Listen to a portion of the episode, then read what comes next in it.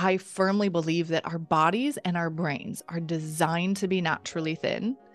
We've just overridden that innate wisdom with all the diet stuff that we learn along the way. And so rather than trying to be in your head all of the time, trying to micromanage your body with calories or macros or portions or plate sizes or whatever we're doing, it's really being able to trust our body and rebuild that trust. And it does take a little sense of rebuilding because so many of us have kind of mistrust our body, or we believe our body doesn't want to be naturally thin, or we believe my body's failed me, or it's hard to lose weight, or I have to force my body to do things it doesn't want to do. But when you really have the right tools and you know how to listen to your body, you will see that your body has way more innate wisdom and it has the fastest path to your naturally thin weight.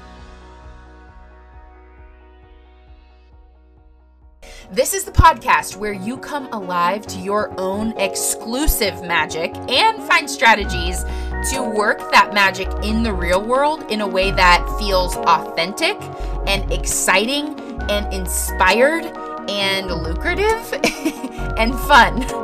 I'm your coach, Bethany Shipley, and this is The Bethany Shipley Show.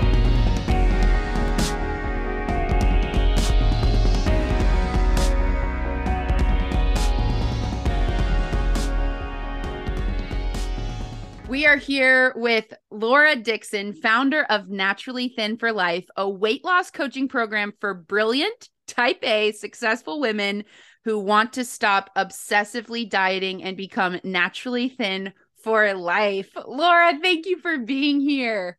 Thanks so much for having me. What you guys are about to hear is night and day from anything you've ever heard before. That's and right. Yep. And Laura, I have only heard probably, I would say 3 or 4 hours accumulatively of your information. And I am like, I'm just blown away. I'm so excited. I've been asking questions on my notebook all week long. So let's do it. Tell us everything, starting from like, maybe just give us the backstory to how did you even come to this? This is such a unique angle in the world. Yeah. So I am very like type A and very driven. And as a kid, I had a lot of anxiety and I had no idea what to do with it. I was like a somewhat angry child. I like went through a little anger management. I just like had so much anxiety. I didn't know what to do. And I started using food to really like relieve myself of some of that anxiety. It gave me like a temporary relief, or so I thought. And then of course, using food in that way, I put on some weight and I wanted to lose weight. And so it started for me like in my teen years, wanting to lose weight. I was able to do it for a while. I would go to the YMCA for 2 hours a day and like work out hardcore. And I was able to do it by like really sort of extreme measures, either like being super restrictive in how much I was eating or working out hardcore. And then I went to college and then I put on weight. And so then I was like, okay, I should probably train for a marathon. And so I'd like train for a marathon to lose it. And I like hated running.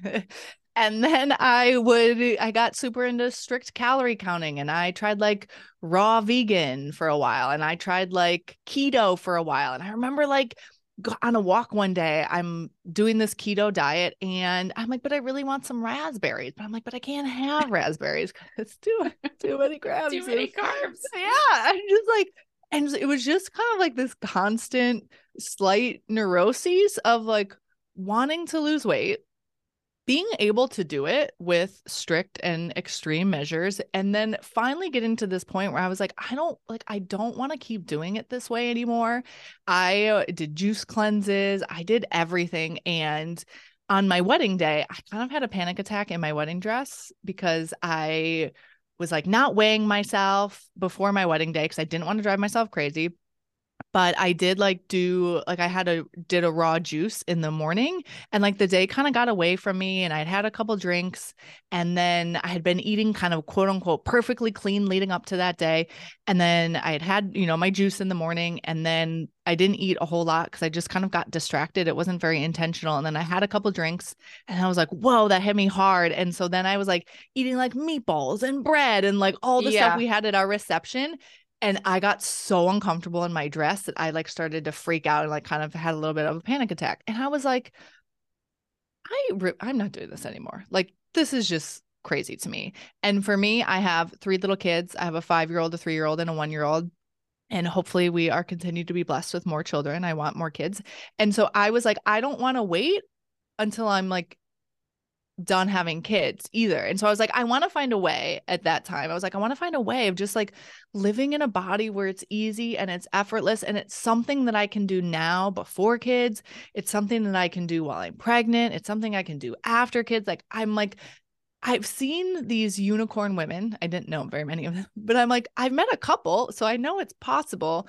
And so I kind of just went on a journey to figure out a way to like really enjoy being in my body and feeling really good and not making it so hard on myself. Because the other thing that I'll just share briefly too, that kind of made it worse for me, is I was super successful in my job and in my career. And before I started this business, I was a CPA and I was in public accounting. I was able to work a lot of hours and like get promoted very quickly. And then I was in a Fortune 500 tech company, and I was a director there. And I was like one of the younger people in that role.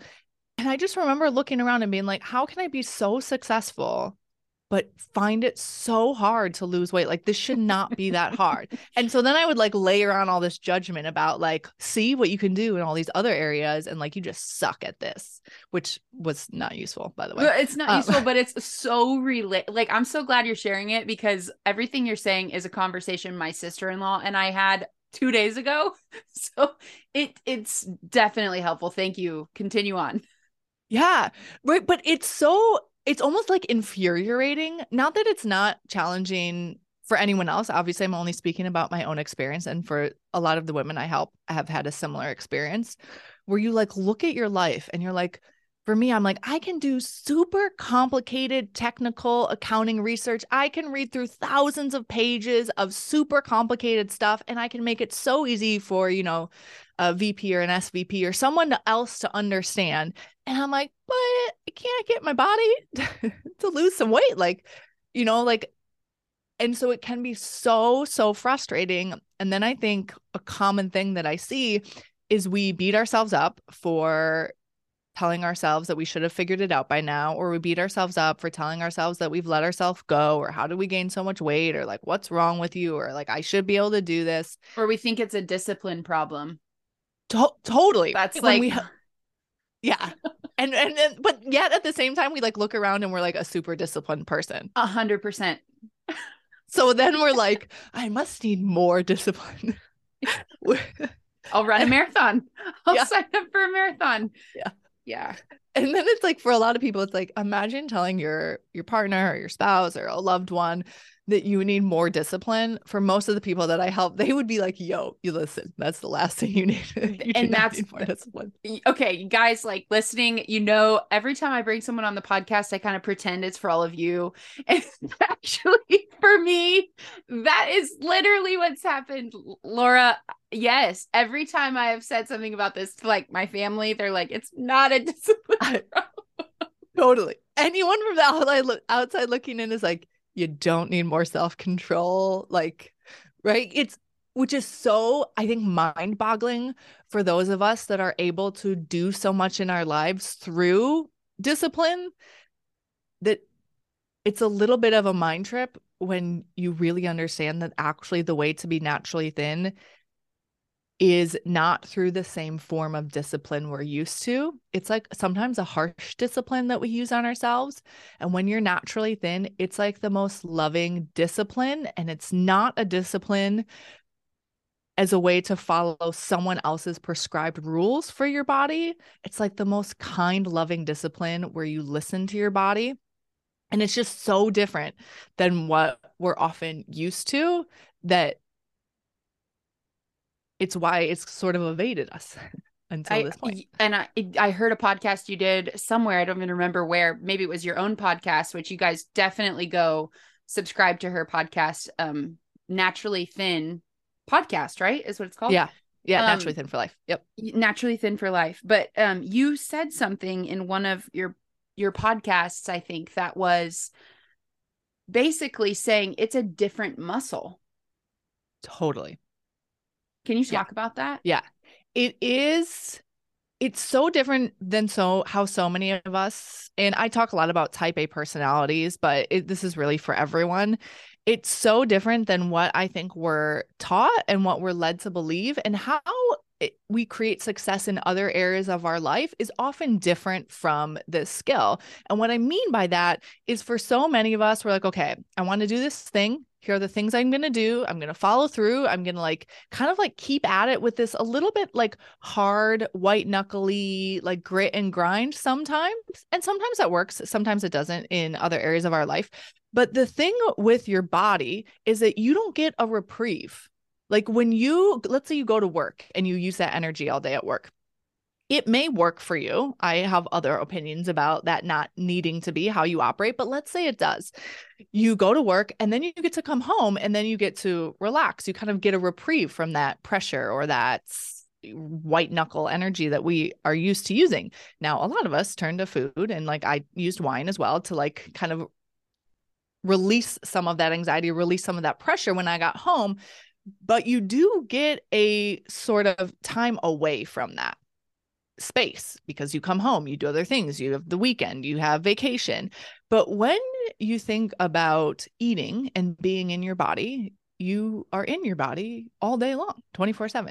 You don't get a reprieve from that pressure and that white knuckling energy, if that's what you're using to live in your body, to be in your body, and to tell you when to eat. And so listening to your body and having a relationship with food that is completely freeing and that is completely peaceful, and not following someone else's rules for your body. It's just so different than what many of us are used to when it comes to losing weight. And many of us don't know people that live that way.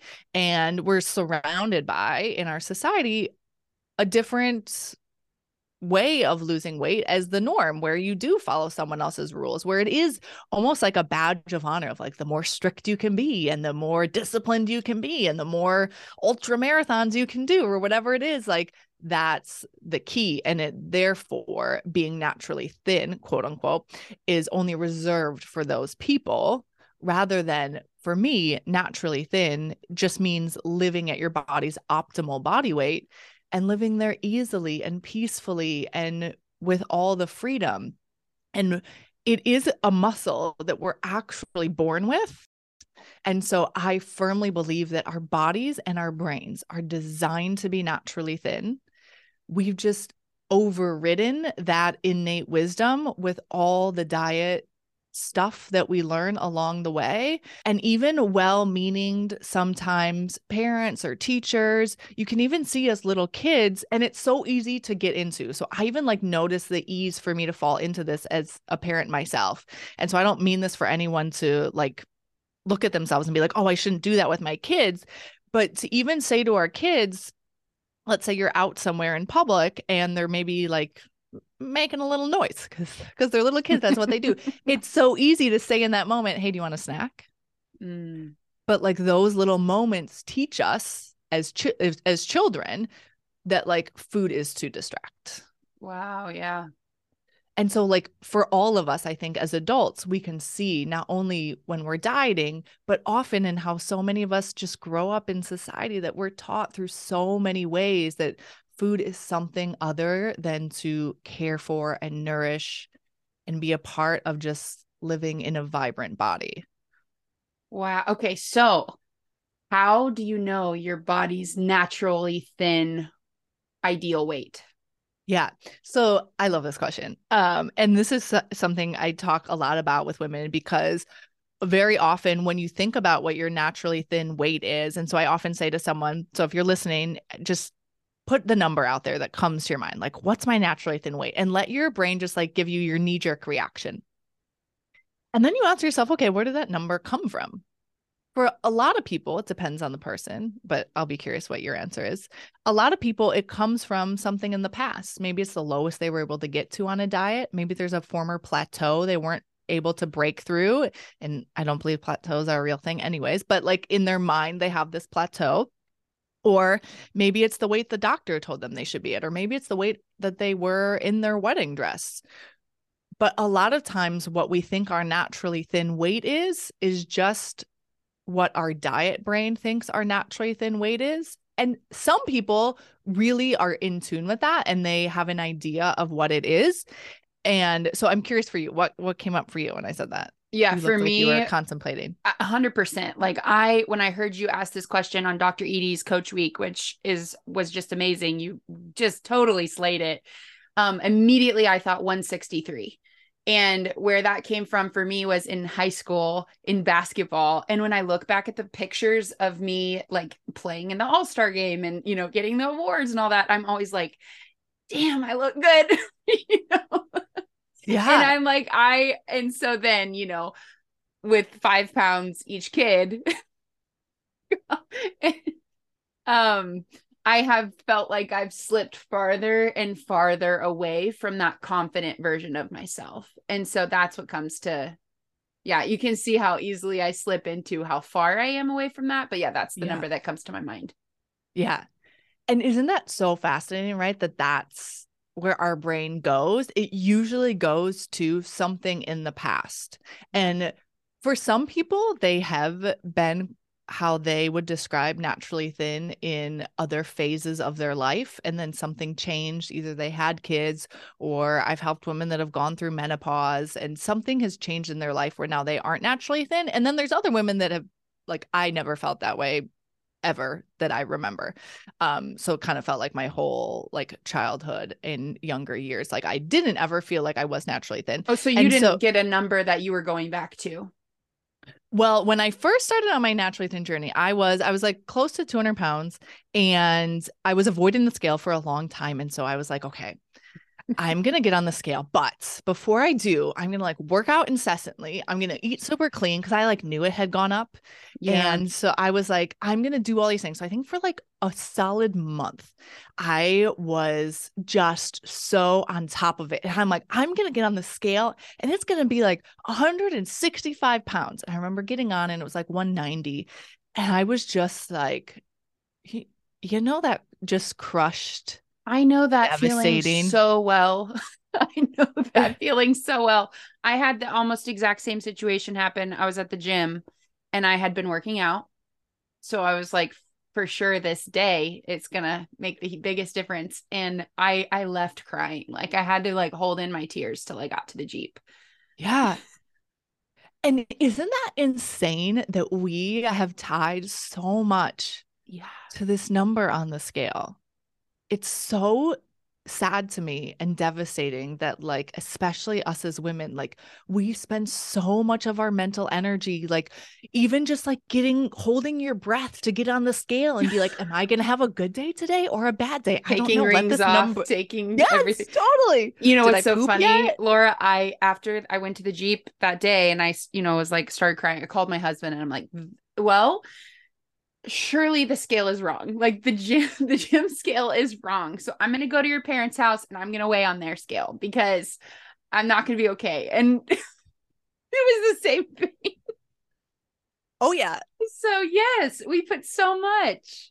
Totally. I at one point was like, I bought a second scale because I was like, this one cannot be correct. Amazon, when can I get one here? Because this one can't be right. Yeah.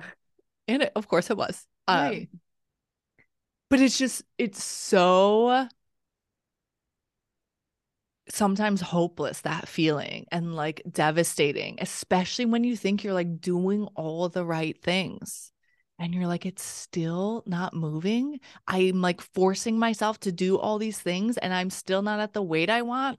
And I think like for me, the sadder thing for myself and for other women that I help too is like, it's not just that you're not at the weight you want, but you're just not feeling the way you want to feel in your body. Like you want to be feeling more energized and more alive and more confident and more vibrant. And you want to just be feeling like fit and lean, or however each person wants to feel. And so we think it's the number, but really I think the sadness and the devastation comes from what we make that number mean. And it's how we want to just genuinely feel in our body. So it's so true. And okay, so tell us your philosophy on like your entire coaching program from what I've gathered, and I'm not a part of it yet, but I cannot wait to be a part of it. Your philosophy starts with that question, right? How do you want to feel? Yes. So I actually lost all of my weight before I even knew what coaching was. And so I knew I wanted to help other women in this way. And so of course, it is a coaching program, but I have used coaching tools to help me understand how to translate that to other women. It's like coaching gave me the language to be able to teach other women what I was able to do. And one of the ways that we do that is by imagining yourself at your naturally thin weight. And whatever number that is, have that be the number that comes to mind. I often have women question that number, especially when you start to get closer to it. For sometimes, like I'm 25 pounds less than I thought my naturally thin weight was, which like blew my mind. And like to be at this weight after 3 kids, like 10 years ago, I would have never imagined that. And so we do that in a deliberate way, but just take whatever your naturally thin weight is that you're imagining now and just imagine, pick 3 words for how you imagine you feel physically, and pick 3 words for how you imagine you feel emotionally. And it can be 1 to 3 words. And so someone might say, I want to feel fit and strong and lean, right? Those might be their 3 physical words, or I want to feel airy and energized and alive. And those might be their 3 words for how they imagine they feel. Or I want to just feel, you know, kind of like clean in my body and light. And that might be how they want to feel physically. And then maybe your emotion words, I want to feel confident, or I want to feel proud, or I want to feel sexy, or I want to feel, calm and relaxed and free. Right. And so you choose, I kind of think about it in those 2 categories, 1 to 3 emotion words and 1 to 3 physical words.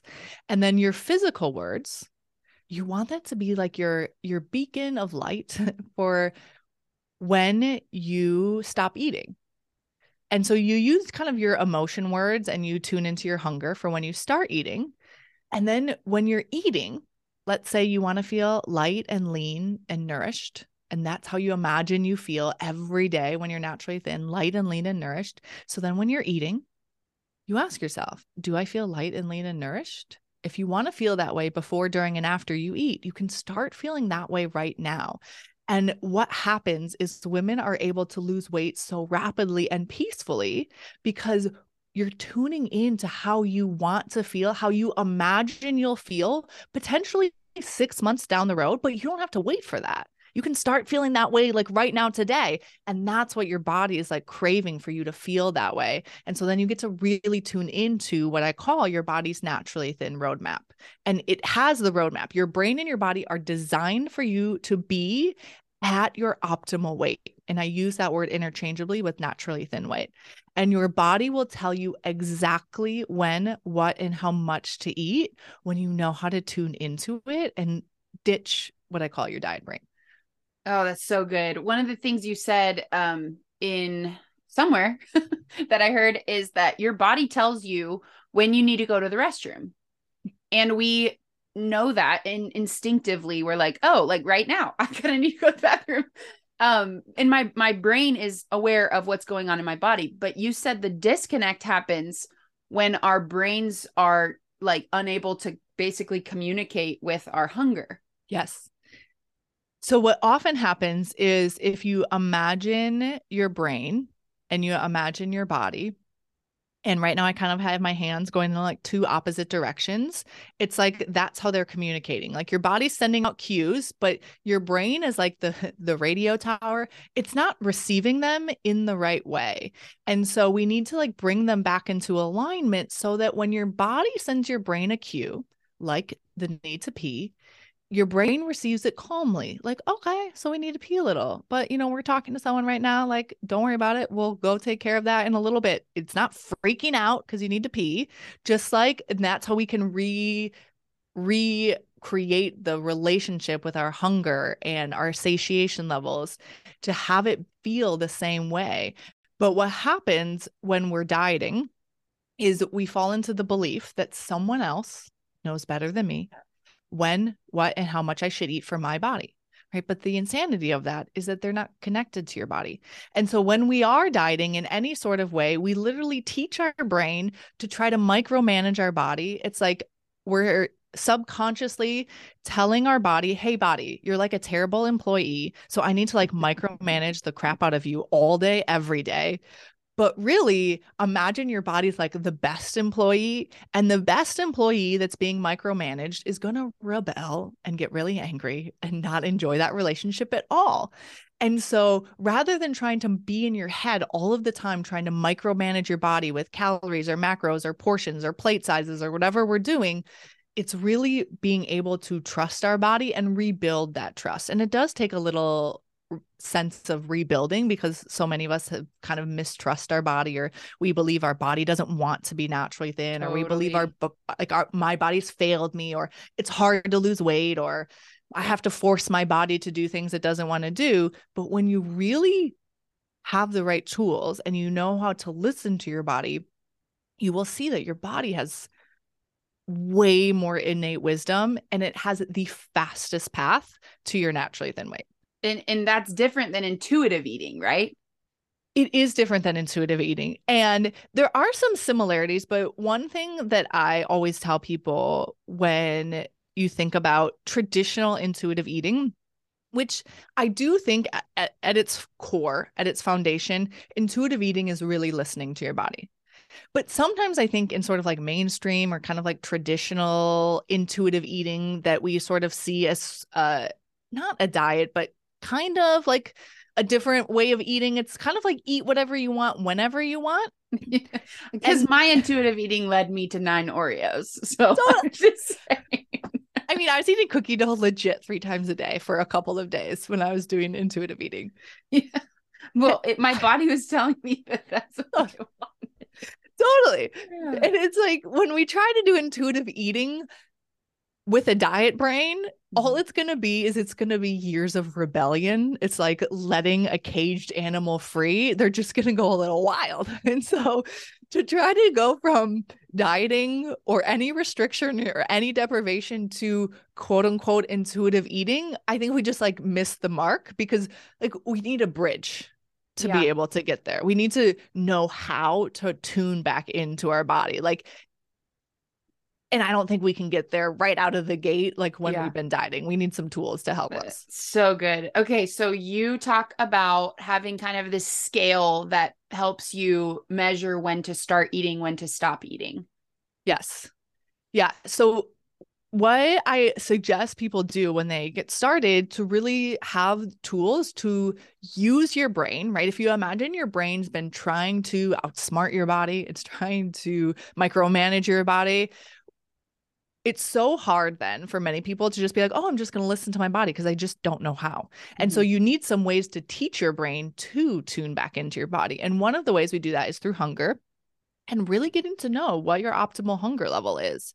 And I suggest using a scale of 1 to 10, 1 being not hungry at all, 10 being very hungry, and just being able to describe in very neutral, objective language, what does it feel like when I'm at a 3? What does it feel like when I'm at a 5? What does it feel like when I'm at a 7? What does it feel like when I'm at a 9?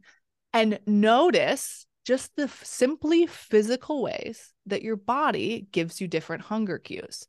And what many people notice through that process is they will get to know their hunger, but they will also notice that they fear hunger. And so having fear around hunger is super normal because we've been teaching ourselves to override it, to eat when we're not hungry, but also to force ourselves to very uncomfortable hunger levels.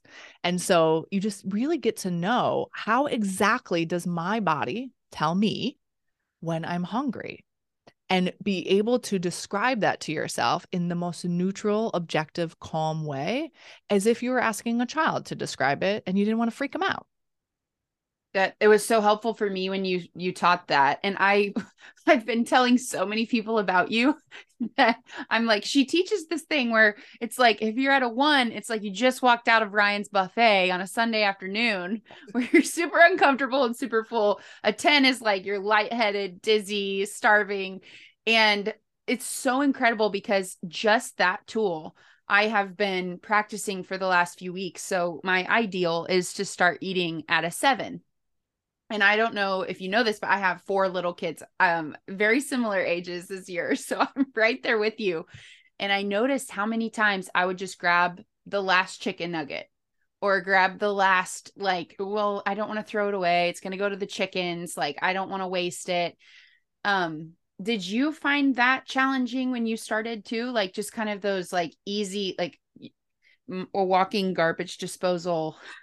Yeah, totally. It makes you so conscious about how frequent many of us are eating when we're not hungry, right? Even if it's like, oh, I'll just like have a little bit of this, or, oh, there's like clementines in the break room, I'll just like have a clementine. And you're like, well, it's fine, it's healthy, but your body isn't actually hungry. And so of course you can eat the food if you want to eat it, but do you want to get in the habit of like continually overriding your body's cues? And for me with little kids, I mean, there's just food around all the time. It feels like, and so snacks galore, constantly dishing out snacks, juice.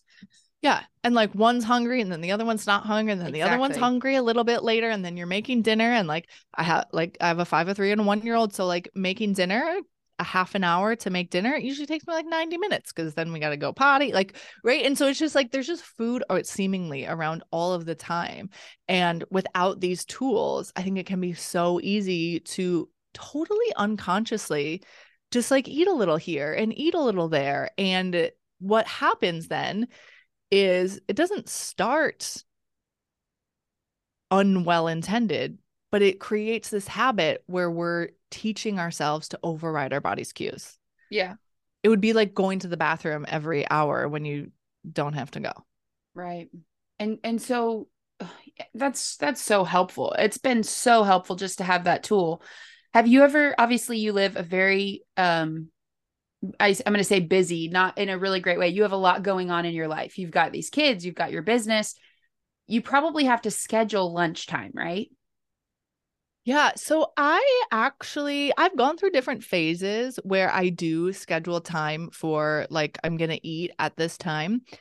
I feel so much kind of peace and freedom where I'll just kind of eat when I'm hungry and fit it in. And that can look different days. And so I teach a tool of how to plan when, what, and how much to eat that is not time-based. And so for me, that tool is to help you tune back into all of your body's cues so that you don't need to plan it out anymore. And so for me, I'm at the place now where I don't really plan my food. Like I don't write down what I'm going to eat for the day. And I just kind of maybe know a little bit of what I'm going to eat or when I'm going to eat. And I know what my schedule is. And then I just eat when I'm hungry. And it's like, it's just not something that's really on my mind. You just keep it. You kind of keep it as a part of your life. Would you consider yourself a foodie? If you would say, I will only ever eat great food. Yes. I refuse to eat food that is not super tasty and good. So you really do enjoy the experience as well. Yes. Did you ever, at the beginning of this journey, did you feel like you would end up with a few bites left on your plate and you're like, I just really like the way that tastes and I'm going to miss out on this feeling for the last few bites? How did you navigate that? Yeah, that's such a good question. Especially when I think for people that are eating food that tastes really good. And maybe it's for everyone, but my own experience is the more in tune with my body that I am, the less tolerant I am of food that doesn't taste good. And so I, like I was saying, will only eat food that I truly, truly enjoy. And what that means then though, is that I know the next meal, it's going to be the same. Like, it's not like this is the one meal that's going to be so good and then I'm going to eat something that I don't really want the next meal. I know every single time that I sit down to eat, it's going to be something that I actually really want, that tastes really good, that I'm going to enjoy. And it's going to be the same multiple times a day, every day. And so I never feel like I got to just get the last couple bites because the next time I'm not going to be eating something that's as good. But I'm like, no, every time I'm going to be eating something that's just as good. Maybe next time it's going to be better. Who knows? And in that moment when I'm deciding whether or not I'm going to eat more, and now it's totally innate, but when you're getting started, what I think we often believe when we're dieting is we get into this headspace of like, well, how much can I get away with? Like, how much food can I get away with? How many calories can I get away with? Right. And so we're like in this headspace of how much can I get away with versus when do I want to stop eating so that I get to spend the rest of my evening feeling incredible in my body. Mm. And so it's shifting from how can I just eat a couple more bites and thinking that that's the gratification, and shifting into how I feel in my body is the gratification that I get all day, every day. And so I then get to feel incredible in my body, and knowing the next time I'm going to eat, it's going to be great food too. I never, ever feel like I'm missing out. So when you're eating, what is your number that you stop at? Yeah. So I teach inside my program, I teach two different ways. Okay. One is like a percentage scale, like what percentage do you want to stop eating at? And the reason I use that percentage is from 0% to 100%, 100% being like Thanksgiving full, I'm going to take a nap. And the reason I use the percentage is for you to associate back to the physical ways you want to feel in your body. So some people use a percentage. Some people use like those three physical words we were using earlier. And so for me, I want to feel energized, I want to feel nourished, and I want to feel light all at the same time. And it's different for different times of the day. So that's usually how I want to feel during the day. Sometimes I live in Wisconsin, and so sometimes it's super cold here. Sometimes I just want to feel grounded and warm and energized. And so I will choose different words for different times of day, different seasons, but it just helps me tune back into my body. And so then when I'm sitting there eating and I have a couple of bites, let's say, left of food, or I have some food, I'll just ask myself, do I feel energized and nourished and light? Do I feel energized and warm and grounded? And if the answer is yes, then I'm like, great, I get to keep feeling this way for the rest of the evening.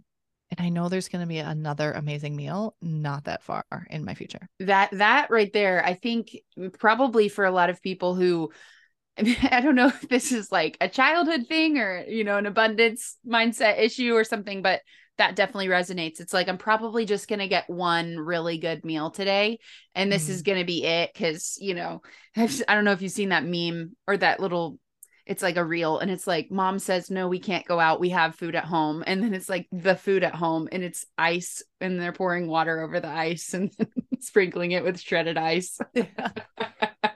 So I think that might be part of it too, is like just literally conditioning, like, hey, we are now at a point in our life where we have access to food, and even the most simple basic, it's not like you have to have a ton of money to make amazing food nowadays. I mean, you have potatoes in the air fryer. They're incredible, you know?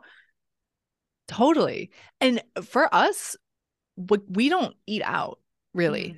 Mm-hmm. And it's not because I don't want to, or I don't know why. It's so much easier for me with three little kids to just eat at home. And so we make all of our own food. And that for me doesn't need to mean spending tons and tons of time in the kitchen. Yeah, it takes a little longer because I have three little kids, but I enjoy food that we make. And so I only ever make things that are super like tasty to me. And it just makes not only like the making of the food and the enjoyment of the food. And so many people think that we need to, part of the enjoyment of food is like eating in abundance with other people. And so for me, even with my kids, if I'm not hungry, I don't eat at dinner time. Okay. You wait until it's time. You really do wait till you're at a 7 or whatever. Totally. And also for me, I think it's different for different people. Dinner time is a little like, sometimes it's loud and sometimes this one wants this and sometimes someone else wants something else. And then like, can I get my water? And then I need to go to the bathroom. It's just like a little chaotic sometimes. So I just want to be present with them and help them with their eating. And then I'll eat when it's just like calm. And that may mean at 3:30 when my son's coming home from school and they're doing whatever they're doing. And that's when I'm hungry. Or it may mean I eat a bigger meal at 2:00, or it may mean I eat after they're done with dinner. And sometimes I will eat with them if I am hungry, but it's so fascinating, especially with little kids that have never learned anything to the contrary. They're like, oh, you're not eating. Are you hungry? I'm like, no. They're like, okay. Like, yeah. It makes total sense to them. They don't think it's weird. And so then they also have permission to be around other people who are eating and be like, no, thanks, I'm not hungry. Right. So then for your kids, are there ever times where at dinner, like it's like dinner time, you've prepared for them and they're not hungry? Sometimes they are very active. They always seem like they are hungry. I don't know, like, is that all kids? Well, I think for me, I mean, I don't know. Part of it is our oldest has like oral sensory issues. And so food is not always just, are you hungry? It's most of the time this huge hurdle of like, please just take a bite, like eat. We know you're hungry. He knows he's hungry. But then the other kids find their way to like the pantry and they are self-serving. Oh, totally. A lot of the time. So I feel like sometimes I do them a disservice by letting them do that because then they're not actually hungry for the meal. But yeah, you know, I think, this is obviously just my opinion. I think that there can totally be a balance for us in our house. Some days, like we make these, they're not really cookies. They're like, they call them energy bites of like, I don't know, some banana oat thing. And the other day, my son was like, I want some, he calls them cookies. I'm like, sure, you can, they're in the freezer. He goes and he gets a couple and then they have a couple and then Gemma, my daughter, wants some. So, I mean, he probably had like 6 of these like energy bites or whatever. And so she did too. Yeah. And so then it's like quote unquote dinner time and they sit down and eat. And my daughter's like, I'm not that hungry. So she eats a couple bites. She's like, I just want a couple sweet potatoes. And then she's done. And I'm like, okay. And then there are other days that I'm like, no, I'm making this meal. Like we're going to eat soon. Like you can just wait to eat. Yeah. And so like, I think having that freedom, because that's how I eat too. Like some days I just want some energy bites and then I'll eat in a little bit. And some days I want to wait until I'm going to eat a different type of meal. Like it just depends on like what my body is wanting and not needing it to be like this rigid thing where you will always wait until we eat at 5:15. And just letting them listen to their body. And sometimes too, for me with them as kids is we don't eat gluten or dairy because my daughter's very sensitive to them.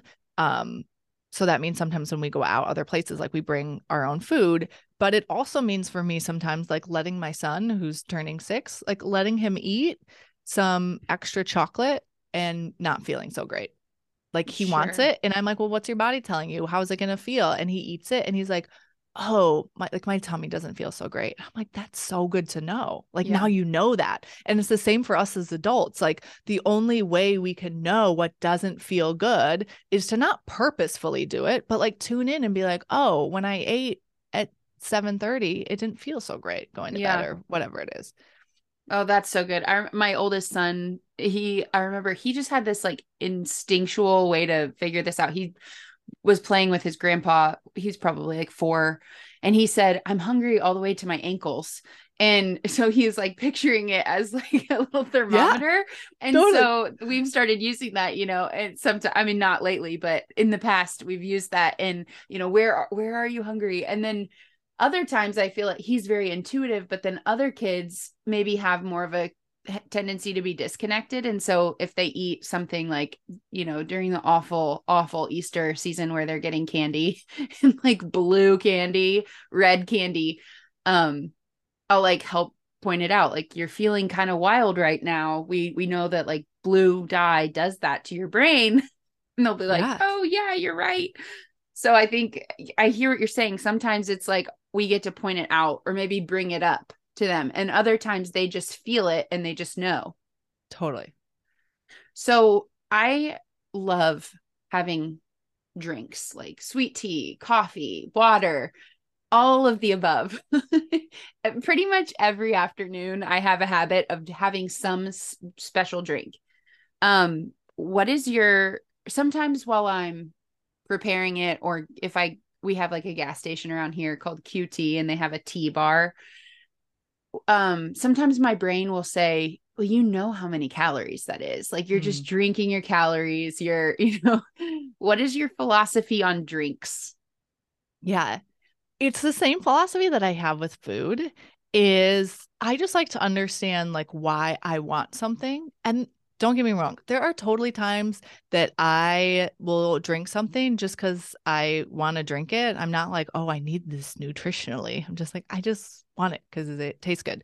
But what I ask myself, and with all sort of like what I call sort of like an indulgence, meaning it's not something that your body probably needs or requires. And so like I eat chocolate every day. I eat popcorn every day. Usually I go through different kicks of a couple different snacks or cauliflower straws or something.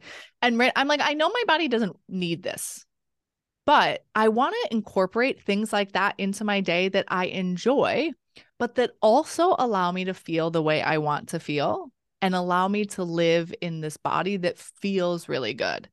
And so I think when we ask ourselves that question about food and or drinks, we can just see how different food and drinks affect us, and understanding why all eating, all drinking, anything is emotionally driven, even when we're hungry. So like when we're hungry, we have the desire to eat. We want that desire to eat. That's a really good thing. But at some point it tips the scales into over desire. And it starts to become a desire that stops serving us. And we start to desire food when we're not hungry, or desire drinks, or desire something that's not serving our body. And so it's asking yourself, like, am I in this desire that's serving me, or am I in a desire that's not serving me? And why? And there'll always be some underlying emotion behind that desire that's not serving you. The desire to eat when you're hungry usually feels calm and peaceful and nourishing and nurturing, and like you're really caring for yourself. And the desire, over desire, that's not serving you, for most people, it feels a little like urgent or frantic or squirrely or a little jittery or something other than like I'm truly loving on and taking care of my body. That's so good. Wow. I just feel like this whole thing is just so counterculture. And it's also, I mean, I'm at the place right now where I've kind of eaten up all of your, pun intended, eaten up all of your content. And I'm at the point of like, okay, I'm about to get ready to step back on the scale. What would you say to the person, just the person like me that is kind of creating it out to be, if it's actually going to work, it's going to take triple the effort. Oh, yeah. So like I've done these diets where I've just like really tracked everything. I've put it in the app. And then really my burnout moment is usually about 3 weeks in. Yeah. When I'm like, this does not fit with my life. I am stressed about this now on top of all of the other stresses of my life. And so I'm just like, I guess this is the new me. This is just the new me. This is how it's going to be. What would you say to the person like me? Because I know I'm not alone, because I'm having these conversations with my friends and my family and people who get it, who are like, all right, I'm going to just try. I'm ready to try again in this new way, but I'm freaking out. Yes. I always say to someone, if you're like excited and scared, you're right on track, because it's normal to be scared and have a little fear. I think because we've had so much disappointment and like feelings of devastation and defeat, and like we are really hard on ourselves, and we make it really hard on ourselves because we are led to believe that that's the only way to try to lose weight. And so it's really normal to have that. So I just like to normalize that for everyone. I think that's like probably, I don't know, like data for sure, but I have to imagine that's like 99% of people, right? Because they have tried so many times before. And what I would love for, you and everyone to do is like, just imagine, but when you are in your naturally thin body because it's there. Your mind is there. The connection is there. You're just reestablishing it. You're just making it stronger. And you imagine going throughout your day and you only think about food when you're hungry. You easily choose food that serves you, and you easily stop when you're at your optimal satisfaction level. You're at your naturally thin weight, and you never need to like prepare for an event, and you're just always in the size you want. You always feel good. And of course there's moments of a little overeating here and there, but it's perfection is not required. The amount of mental energy and mental space and time, some of us intellectually know that it's taking time and it's taking mental energy and space, but when you are truly free of that, like you have so much more time and you feel so much better in your body. Like to do something when you're not feeling bloated and you're not feeling like lethargic, and when you're just feeling like light and energized and vibrant and like on fire in your own body, it's so much easier to go throughout your day. And so I always love to remind people, like, imagine what that feels like. And you can start feeling that way today. And you can start feeling more and more of that way. And when you think about getting back on the scale, I love the scale. The scale is a tool to serve you, not a tool to be served with. And using the scale in that way means you get to see it as data to truly help you. And one of the examples I often give is the scale not only gives you a measurable result, you can see real time, like, is it working in the way that I think or the way that I want? And of course, there's times where it goes up and it goes down and sometimes it doesn't move. And it can really just help you tune into how food is landing and resonating in your body, but also it can really help you get to know your body. Like when I ovulate, I put on 4 pounds every single time. Really? Yes. And I know the exact day of the month. It's like always about day 16. So how often do you recommend kind of using the scale as taking inventory? Yeah, twice a day. Twice a day. I almost feel like that's freeing because it's like less on one time. It's like. Yes, it's the same with when I was talking about the same but different. When I was talking about eating food you enjoy. It's like, it's like right around the corner. It's just like not that big of a deal. And because so many people that I help have struggled with like what I'll call like scale obsession or scale avoidance or making the scale mean something about us at such a deep level, which it does not mean. When you get on the scale twice a day, and it's what I suggest to everyone, especially women that morning and night. Yep. Okay. So right away in the morning, right away in the evening, the first thing that happens is you see every single day the scale fluctuates, and it's totally normal. Your body is designed to fluctuate. It is not designed to be the same. It's not designed to go down in a straight line way. And so what you will see is that the scale fluctuates. And so your brain is just being fed with fluctuations. And so it actually starts to release any obsession. It starts to release any attachment, because the point of the scale is to truly see it as objective data to help you get to know your body. That's all.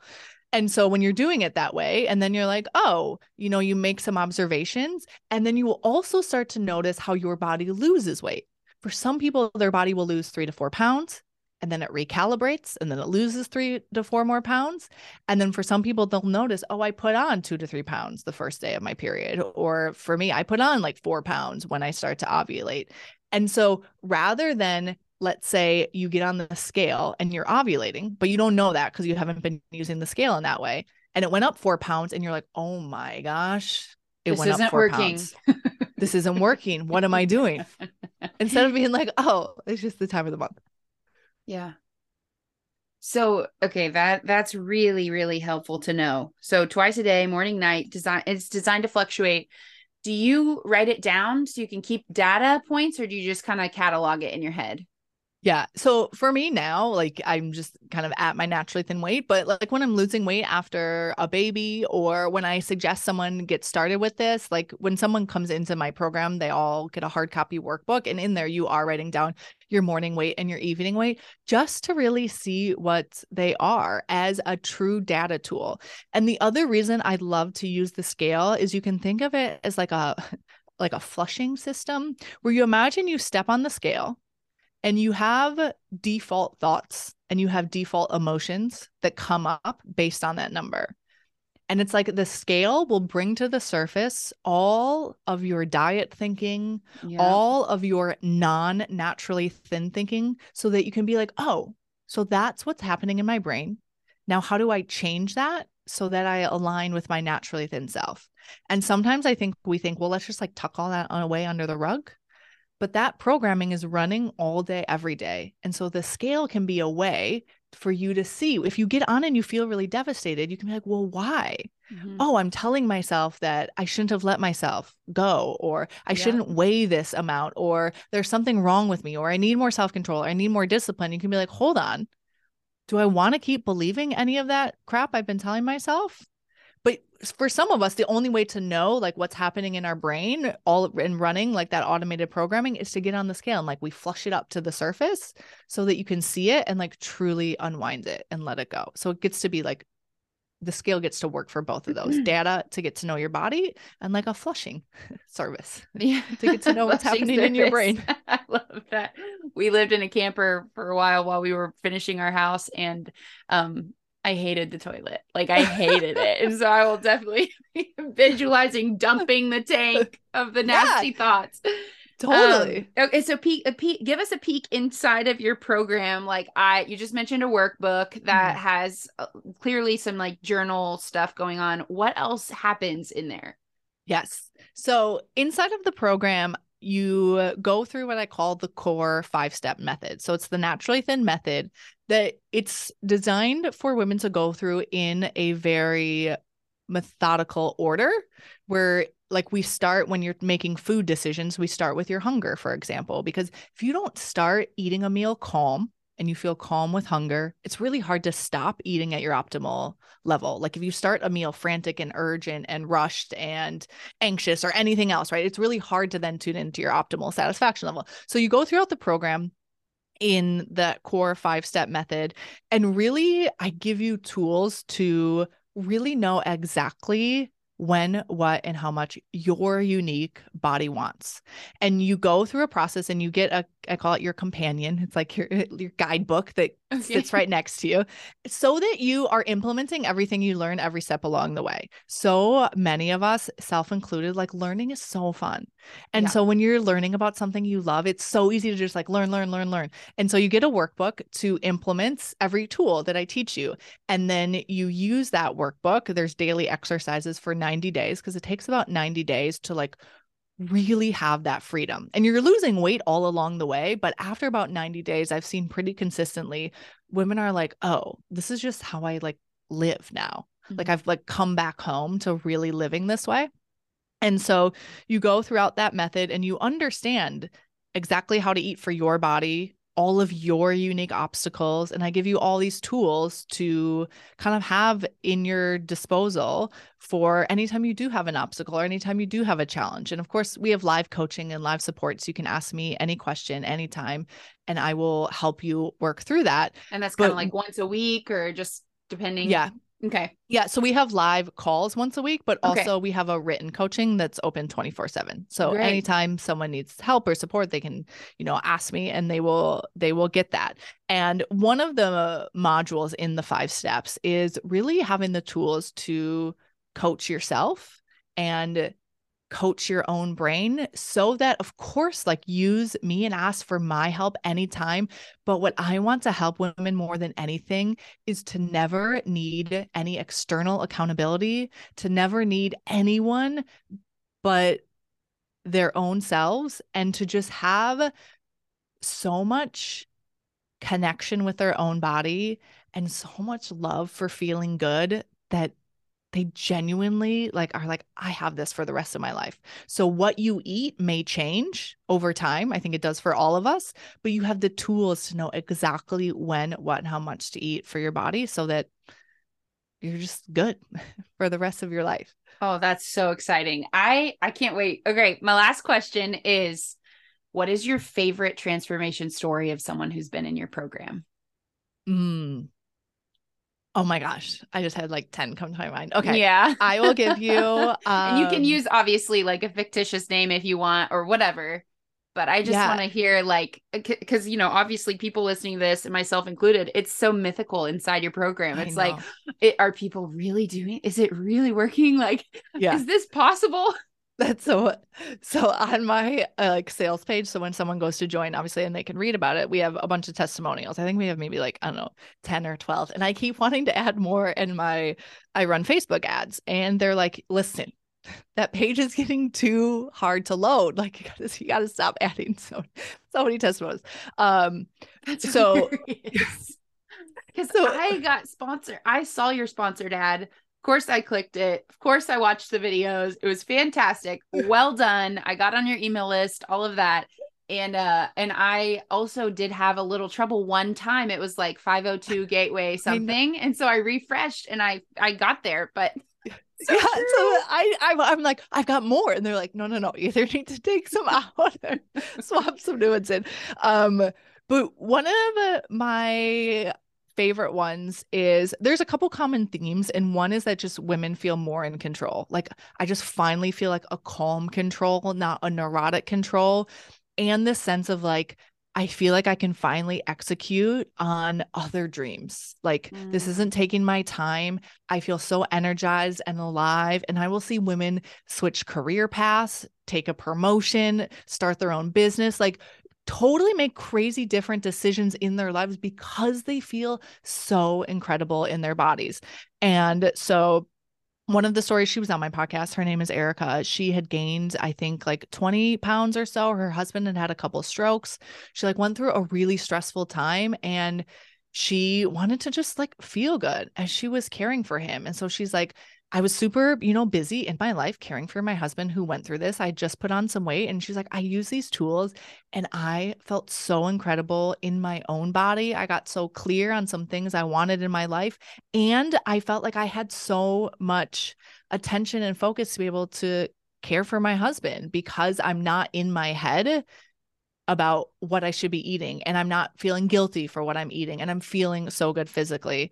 And then someone else is just coming to my mind. Her name is Jamie. She just was like neurotically counting calories, and she had moved her family across the country and like took a new job promotion, was super stressed, put on, I think like 20 plus pounds. And she was like, I can't count another calorie. And she was kind of like what you were saying earlier. She's like, maybe this is just how I live forever. But there's that. Yeah. Maybe this is just the new me. Yeah. But there's like that inner knowing discomfort of like, yeah. But I want to feel better. And like, I want to live differently. That is amazing. Thank you for sharing those. And I have to go find those specific podcasts. I haven't heard that yet. All right. Fill them in. Where can they, it's your website is? Yes. lauradixoncoaching.com. Okay. And your podcast is? It is also there too. Perfect. And you can look for Naturally Thin for Life if you're just like on a podcast. And your email list is awesome. Like, your great content. If you got, I'm very selective with emails, but I love your emails. So thank you. Good. Yes. So you guys go sign up and get all of the good stuff. Like, you could even do like I have been doing and binge listen on all of the stuff that Laura puts out for free. Thank you so much for being here. This has just been incredible. And I'm so grateful to you. Thank you so much for having me. Thank you so much for listening to The Bethany Shipley Show. I hope you feel more inspired. I hope you feel more excited, more clear on what your magic is, because you are made of magic. And so all you have to do to make the magic happen is put yourself out there. So get on out there and do your best now, you hear?